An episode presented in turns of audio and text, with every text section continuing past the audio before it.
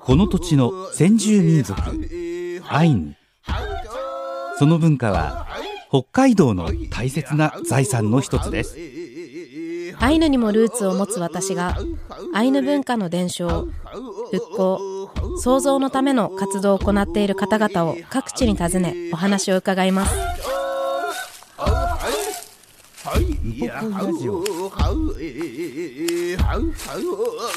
ポポイラジオ。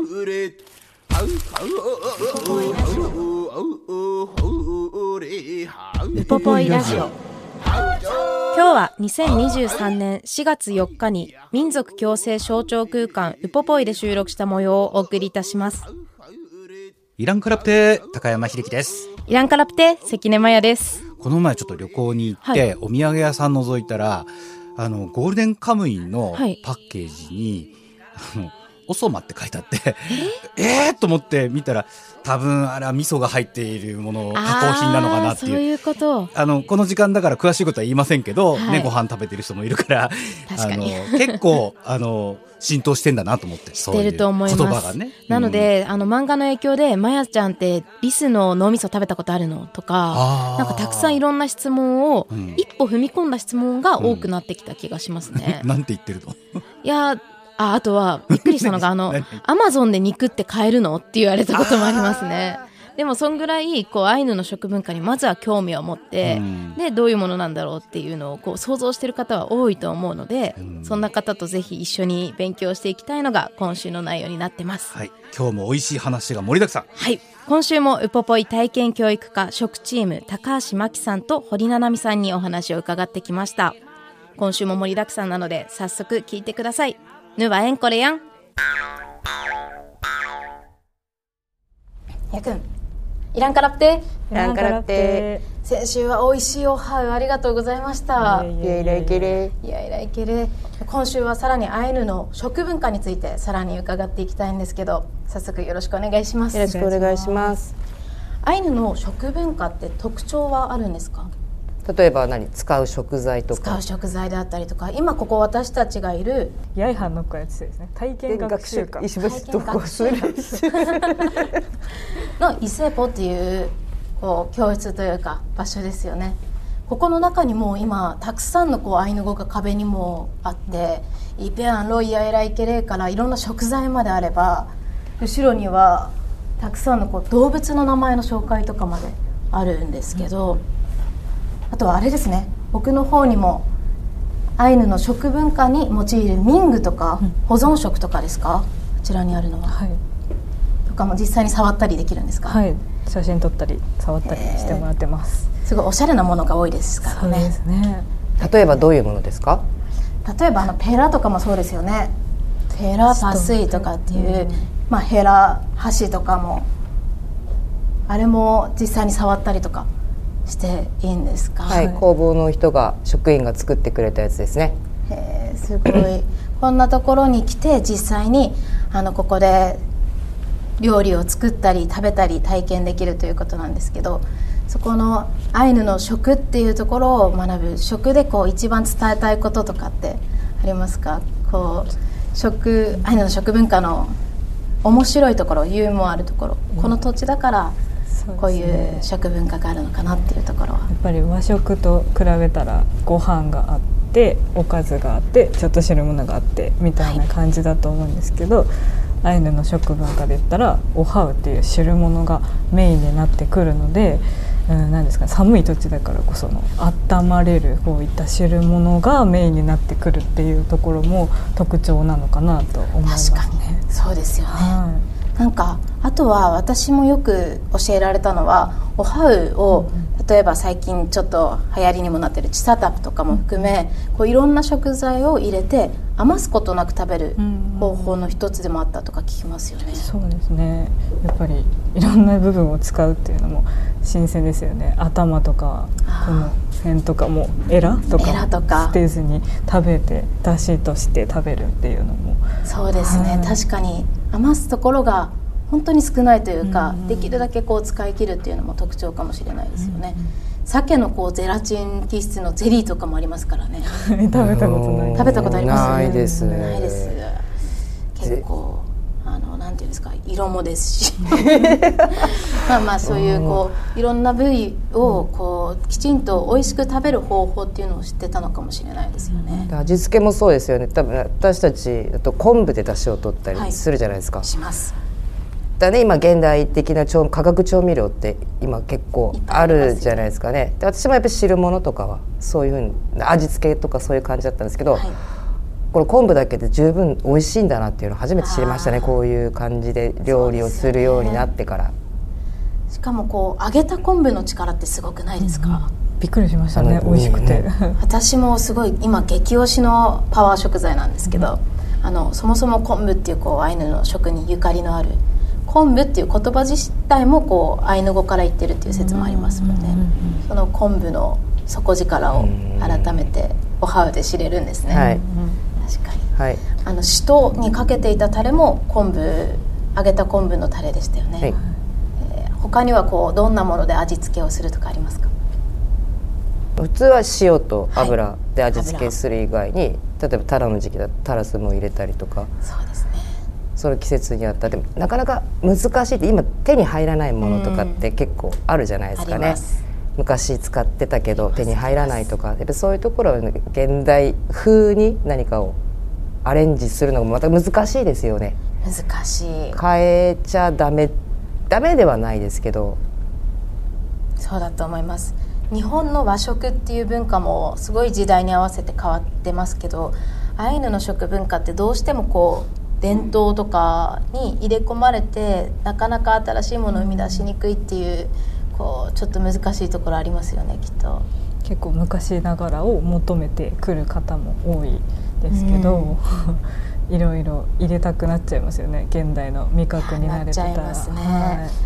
ただ当時ってやっぱりこう私の想像ですけど、こう北海道ってこう食材が人間の数に対してすごくこう有り余るぐらいたくさん宝庫のようにこうあってだからこそあえて何か味を加えてこう味付けを濃くして何かを無理やり食べるみたいなのしなくても素材の味同士ですごい美味しいものが当時食べれてたのかなとか思いますよね。そのまんまでも全然美味しく食べれるっていう世そうで界ですすね。ね。そのまんまが実は一美番味しいかもしれない、美味しいですね。全然ね自分たち今まで気づかなかったんですけど例えば今回ちょっと使ってはいないんですけど、はい。餃子にんにくの乾燥したやつで万能調味料。そうですねって思いますね。ご飯に入れたりとか汁物に入れたりとか。美味しい。餃子にんにくあの私の甥っ子というかはもう生のまま食べてますよ。ワイルドですよね。ワイルドはいはいはいでもそれを食べて育つとやっぱりその季節を感じれますし、はいはい。その美味しさを知れるのかもしれないですよね、うん。えー他にもアイヌ料理といえば例えばチタタたたきというかこう細かく叩くものもそうですしルイベとかも有名ですよね、はい。他にはどんなもの作れるんですか？よくみんなやりたいって言ってるのが例えばチポロ？チポロ。だサヨとかですか？ラタシラタシケとかの方が例えばイクラを潰す作業。あっていうのがお客さんはあんまりやらないしいや我々もそうなんですけど。ーイクラってそのまま食べる感覚の方が強いかもしれないですね、はい。えー。でも私たちアイヌは結構それをもうペースト状にしたりとか、サッチポロ乾かしたイクラを、うんうんうんあのタレみたいな形で使ったりもしますもんね、うんうん。今考えたら贅沢な方法ぜですよね。そうですよね。そうですね。ラタシケプもじゃあここで体験できるんですね、うん、できますいねろんな種類があります。もの混ぜて、はい。ラタシケプも木肌とかも入れて。そうですそうですね。さよとかもそうです。さよね普段皆さんわかるねあまり聞き慣れないかもしれないですけどおかゆをちょっとゆゆゆるくっていうか。何割がゆっていうんですかねあんぐらいまでいくと。10, 10までいかない結構な割合のおかゆですよね。ね。はい。を食べたりとか。でもこの土地だからっていう例えば、うん、とじゃがいもの保存方法もそうですしこういろんなものを北海道の冬の気候を生かして冷凍して解凍を繰り返すことで、こう作られる食材も多い気がしますよね。そうですね。そうですね。ルイベとか。あルイベもそうですはい。ねペネイモとかね。ペネイモもそうですね。はそれもただ冷凍してるだけじゃなくて、ある意味冷凍で熟成するみたいな方法ですもんね、面白いですよね、えー実際にこう何ですかこのキッチン以外で個人的にこんなのを取り入れて家庭でも食べますみたいなものありますか家庭で食べるもの？はい。いやっぱオハウですか？おは作りますか？家でも。オハウ風というか。はい。私はあの小さい時から味噌？はい。何味噌まですか、あ、普通の味噌なんですけど、はい。塩じゃなくうちは味噌で食べていたというかはい、うんうんうん。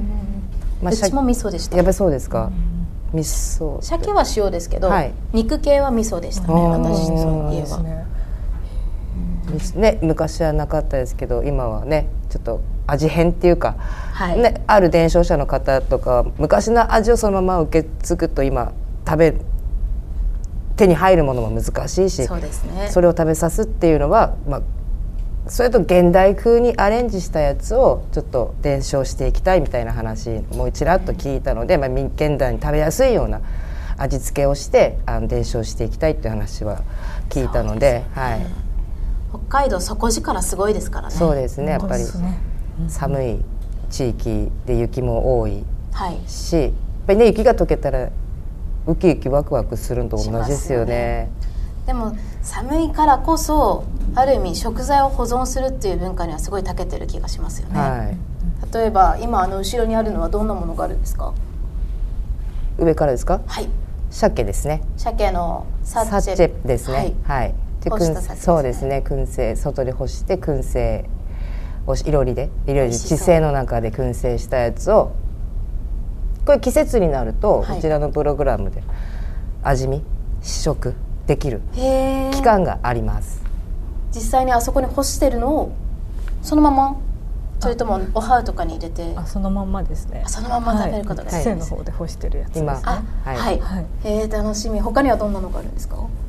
まあ、ずっと穀物ですね。はい。穀物、まあ、あちらにあるのが、まあ、3種類冷え泡稲きびなどの穀物、はい。まあ、おお団子にしたりとかね殿とはい。お酒にしたりとかするのに作られてたものをディスプレイとして若干飾っております。この学習館の前に畑があって、そこで若干はい、育ててるものなんですけど去年取れた泡ですね、はい。のあじゃあ実際に育てて取るまでして今ここで食べれるんですね。そうですね。すごい。プログラムの中でもちょっと収穫とかも一部お客さんにやってもらったりそれを料理するっていうのも。来る時期を考えながら定期的に来ないとダメですそうねですね。はい。いやーもう昆布、昆布、昆布。昆布ですよ。昆布ってアイヌ語ですからね。え？本当？はいあの途中でもちらっと言っちゃってるんですけど、うん昆布ってもともとやっぱりアイヌ語だと昆布とか昆布って言うんですけどあそこから来てるんじゃないかっていう説がすごい強いですね。昆布、昆布、昆布みたいな。そうですそうです。はあなのであのアイヌにもすごくゆかりのある食材ですし、特に太平洋側とか、うん昆布が有名な地域では比較的昆布っていうのは切り離せないものだと思いますね。昆布だれっていうのがすごく気になって、はいこれ、どのお家にもあったらすぐ使える調味料になるのかなとかね。確かに。うん。保存も効きますからうねん。揚げた昆布に砂糖をまぶして、うん。でこう水でこう溶いたようなもの。でこう煮詰めたようなものが昆布だれなので、うん。昆布のこう塩気とあとは旨味と、あとはちょっと甘みも加わった本当団子にでも何にでも合うようなタレだと思いますね。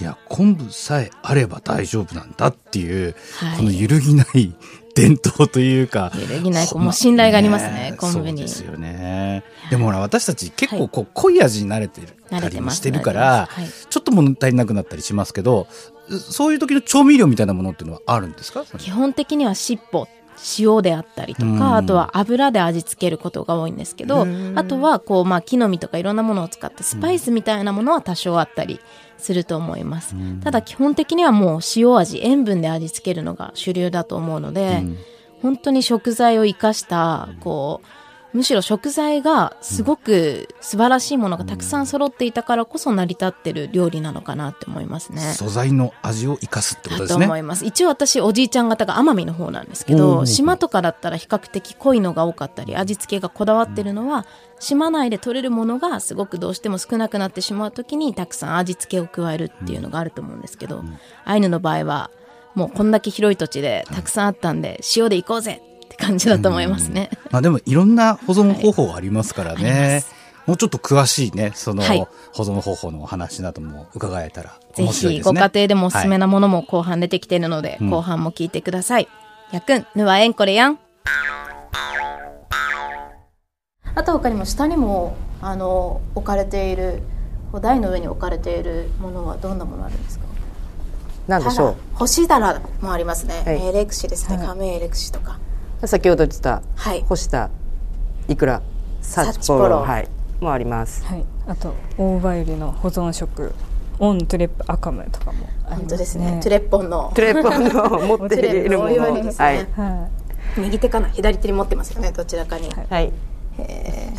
でもこう見たらやっぱり保存っていうものが北海道乾燥してますし常温でそのまんまもう何年でも保存できるみたいなものがあって、食べ物に本当そんなに困らなかったんじゃないかってぐらいたくさんありますよね、今より下手すりゃ昔の方がいいものっていうか美味しいもの食べてたような気がしますよね、贅沢というか。確かに。はい。イクラをそのままじゃなく干していつでもこう食べれるとはいいうはいはいはい。かっていうのもすごいですよね、はい。で今このペカンペ、ひしの実とかなかなか取れないですしね、はい。沼地にしか生えないですからね、よくも私もこのペカンペの混ぜご飯をおばあちゃんがいつも炊いてて小さい頃は食べてたんですけど最近取れなくなっちゃって。剥くの大変じゃないですか？でも結構簡単にあの初めにこのひしの実ってあのやっぱりこうトゲが節強いんですけど、トゲの部分切っちゃうんですよね。切っちゃうか折っちゃう私たちは。であの比較的簡単に怪我することなくはい。抜ける、い、すごい苦労しましたねこれ。中取り出すのにあれ土豆。あ歯ですね。土の中から豆を掘って。はい。でも掘って溜まって食べた時の喜びってすごくないですか？結構美味しい、ね。食べね食べた方ははい分かってると思うんですけど普通の豆とちょっと違うような気がするんですけど。ちょっとでんぷんが多いような感じしますよね、はい。栗にも食感似てたりとかして、ご飯に混ぜて食べたら美味しいですよねすごい。なんか今で言うとこう何かを保存するときに冷蔵庫に入れる冷凍庫に入れるっていう感覚で賞味期限があってはい。って思うんですけど、実際にこう並べられてるもの今ここにあるものって多分いつでも食べれるものだと思うんですけどそうですね。こんな感じで常温で置いとくだけで食べれるっていうのが強みかもしれないですよね、はい。えーすごい。体験もできるんですね。はい。かぼちゃの種もあるそうですよ、ま、今年巻きますよ。あ巻く用のかんぽちゃの、はい、えー大豆も。はい、これは去年私たちのその先言っていた学習から前の畑で取った。へえすごい、はい。この右手にあるのが今度は道具ですか、はい。えー、キネウスまな板？はい。はい、あこれでお客さんに実際にチタタップチスタタップをしてもらうんですね、はい。はい。言いますよね。あのーアイヌの言われでチタタップの時にチタタップとかをするのでまな板が薄いやつと結婚するって聞いたことあります。ああの狩りが上手な。んですそうですよね。狩りが上手だから叩くことが多いからまな板が持てるやつはこう薄くなっていく。生活するのに困らないやつは薄いから、薄いやつと結婚するって言われたことありますね。今全部変わんないよ。みたいなプラスチックだよみたいな。へえすごい。これでチポロを潰す。チポロを潰す、えー。で今度はペーラーですかね、はい。ペーラーペーラーはなんていうんですか？こうしと団子とかをお湯から揚げる時の、でもいちいちおしゃれですよねこのところが、模模様様が。が入ってますもんね。施されて、うん。彫刻されて、えーでこ実際に鮭を取る道具。はい。マレですか？はい。はい。とかも、イサパキクニですかね。イサパキクニですね。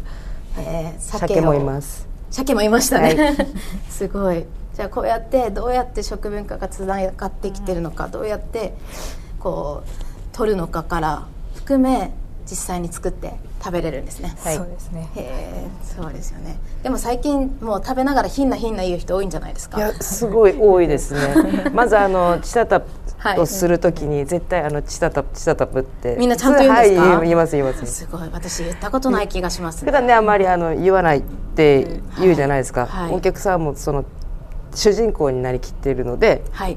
最初の頃はあのアシリパちゃんになってへ来た子もいますよ。もうもうやりたくてまたそうですそうですそうです。でもうずっとやって動画を撮ってすごいえ。喜んで舌はい。脳みそないのって。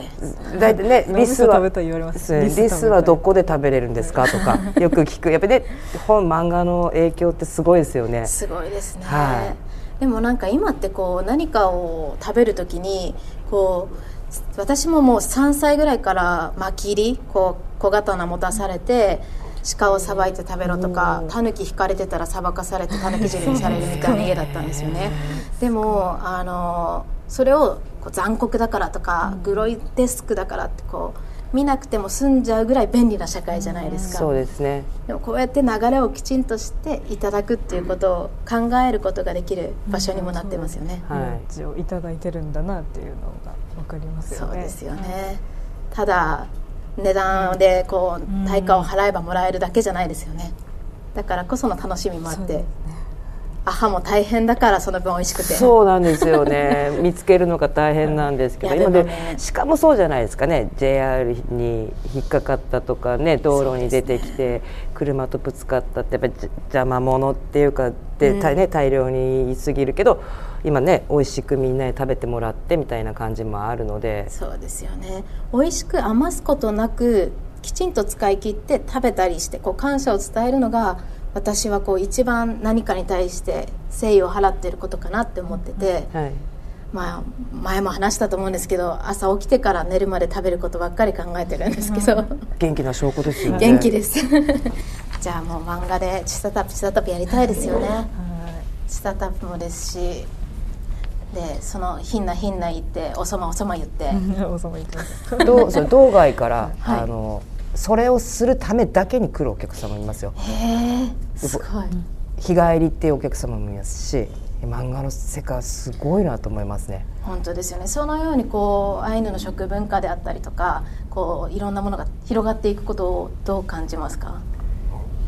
漫画の力ですごく広がっていって いろいろ興味を持ってくれる方がどんどん増えていくの素晴らしいことだなと思いますね。嬉しいですそうですね。よね。あるお客さんはそのしそういうので鹿を借りたいってはい言って鹿狩りの免許を取ってっていうお客さんもいてすごい。で道外宮城だか宮崎だかあちらの方でそういう取ることができないで食べるところがないはい。っていうことでここで体験をしてから鹿を肉を食べに来るっていう旅行で来た方もいらっしゃいますすごい。ね。実際に猟銃免許取っちゃうまでってそうはい女性の方なんですけど。へえ女性で、はいいました。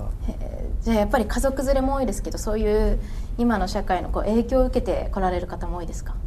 ですね若い男性に。もいますし若い女性一人でもいますし二人でもいますしみたいな。確かに。学生さんのだから団サークルっていうか団体っていうのもはい。私も先ほどこうポポ以内歩いていて、たくさん本当に同世代ぐらいな若い人たちが歩いてたので、そこがここ本当数年の変化かなってすごい感じますよね。はえーすごい。でもアイヌの食文化ってやっぱり奥深いというか、知らないことだらけですけど面白いものですよね。面。白いですね。はい。えーでもやっぱりこう保存っていうものが私はなんだろう特技というかこうアイヌの食文化が持っている特徴の一つでもあると思ってるんですけど今日作っていただいたペネーモ。はい。ペネーモも保存の一つですか？そうですね。冬場今ちょうどまだ作ってる最中なんですけど、はい。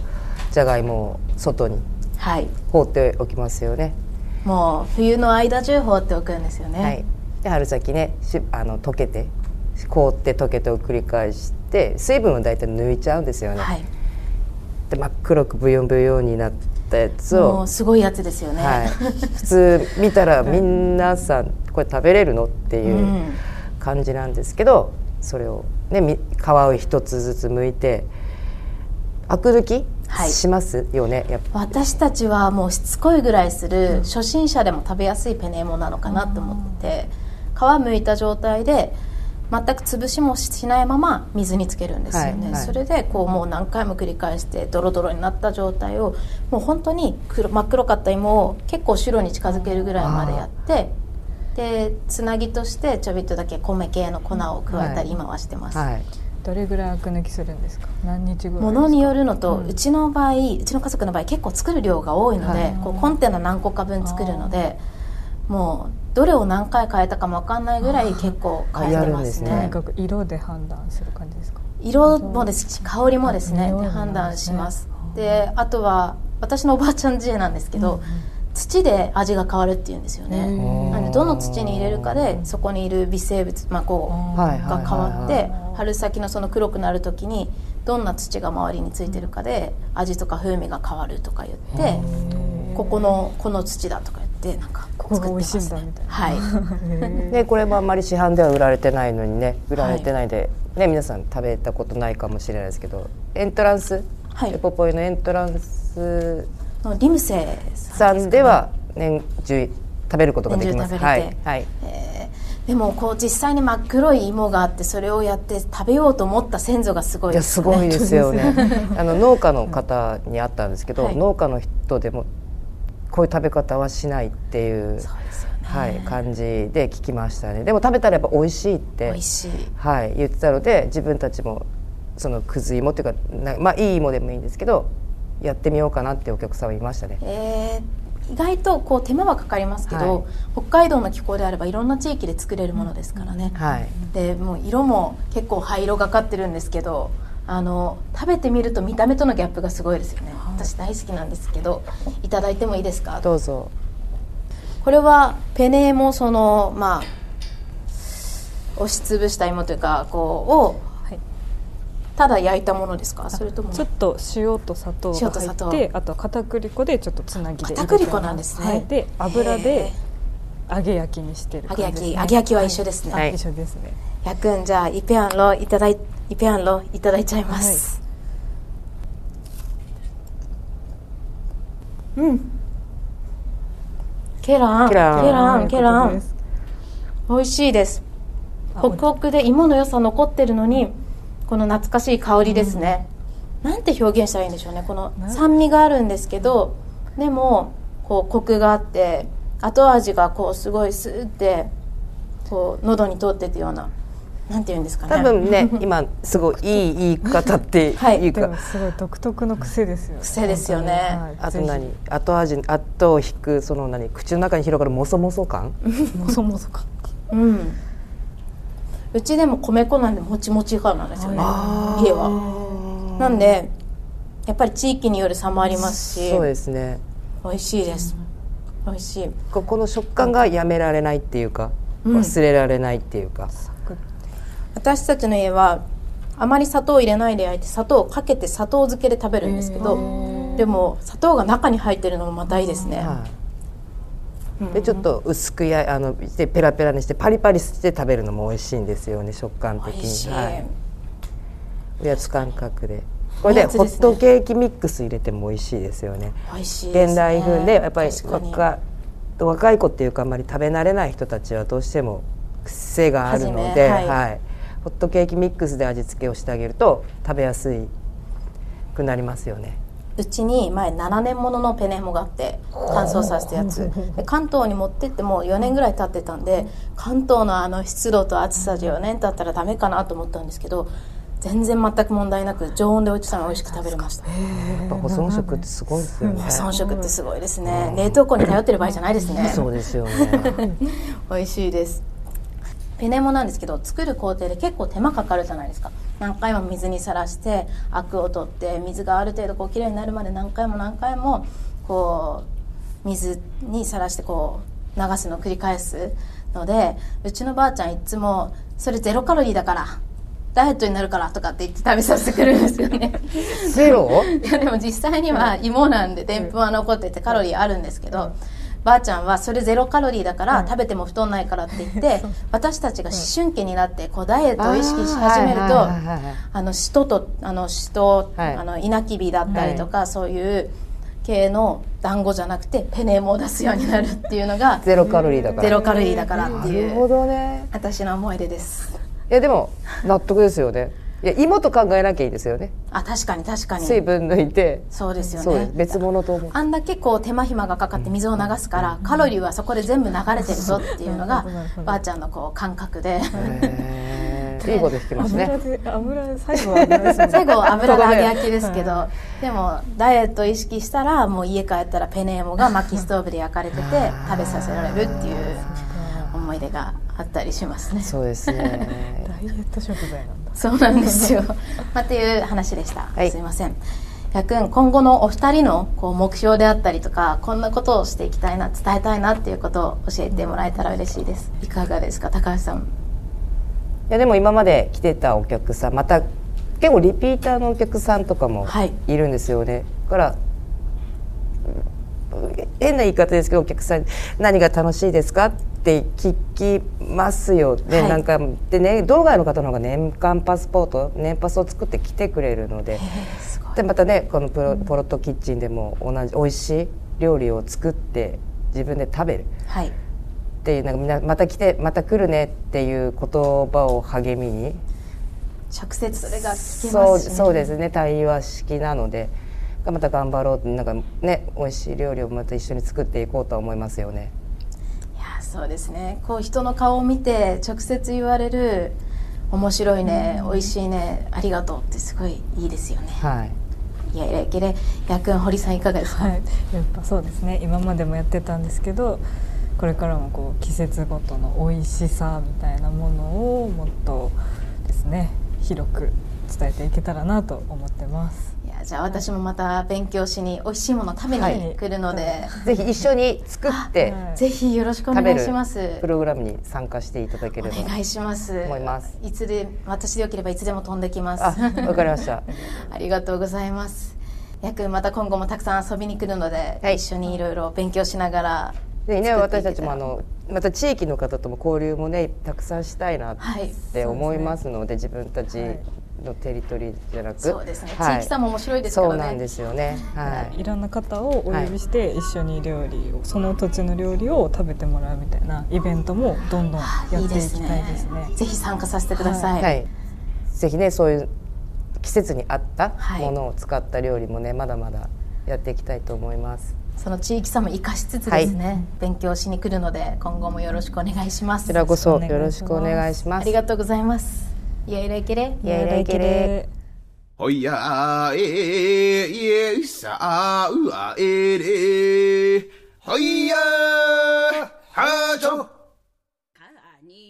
ペネイモも、はい。ひしの実も、その、まあ、保存された後の状態を見たら、はい。元は何なんだろうっていう、確かに、ね。そして食べたいとは思わない見た目なんですようん。私的には。ペネイモは何だろう、か、牡蠣の殻みたいな、こう、イメージがあって、それがもっとジャリジャリになって加工されてる部分もあったり。もうあの冬を越した春先まで外で放置されて土がついたことでうんこう微生物とかがこういろいろ作用してくれてる発酵してる芋はうん食感的には焼きナスうん。ぐらい柔らかいそうなんだ。ぐちゃぐちゃなんですけどその皮を剥がして何回もアクを取ることでこうやって団子にできてうんもう私が最高で放置しちゃって家で食べれたのはうん7年ぐらいまでは大丈夫だったんですけどそのぐらいこう保存が本当にアイヌ文化ってすごいんだなって思いますね。すごいね。はいスーパー保存食だ。そうです。でもそのペネーモっていう方法はアイヌの場合そうやってこう何回も水にさらしたりとかして、うんでこうすごくこうなんていうんですか食物繊維を壊しちゃうようなやり方ですけど、東北とか長野の方でも同じようなやり方芝冷モとかっていうものを聞いたりしたことありますし同じやり方ではないんですけど他にも芋の保存方法としてあのアンデスの方の山岳民族とかがやってるとか本当に世界中で好まれている保存食の作り方の一つらしいですね。なるほどね。まあ、他の地域のも食べてみたい。こう、ね、越冬じゃがいもみたいなのあるけど、はいもうそれのもっと、その、長期間保存そうですできるような。そうですもう何回も冷凍して解凍を繰り返すのでもう味わいもじゃがいものホクホク感だったりとか風味はちょびっと残ってるんですけどもう少しこう酸味と癖があってもう私の場合は小さい頃から納豆を食べてるから納豆好きっていうぐらい、こうペネも食べてるからペネも好きみたいな本当に好き嫌いは分かれるかもしれないんですけどハマる人はどまどハマりしちゃう食べ物だと思いますね。なくてはならないものになってるわけですね。い、やー食べる話いっぱいだったあけど。はい。食べたことがないもので、はい今回気になるものいっぱいあったから何食べてみたかったですか？七の実あのなんか姿はねちょっと写真で見ると、コウモリみいたいな、こう、ツンツンしてる。なんだろう巻きびしみたいな感じ？ああ、確かに。絶対触りたくないやつですよね。なんか食感が良さそう。美味しいですよ。あの中に入ってる白い部分を食べるんですけど、そうなんだ。ぜひ、機会を作って食べてみてください。はい、そのためにもちょっとウポポイに行っていただいてね、はいいろんな体験ができますので。そして来週は浦川に伺って、堀さんに生い立ちであったりとか、アイヌの浦川の料理の特徴についてもお話を聞いてきているので、来週もお付き合いください。はい、作り方も教えてくれそうです。はい。やくん、また来週、すゆぬからんろ。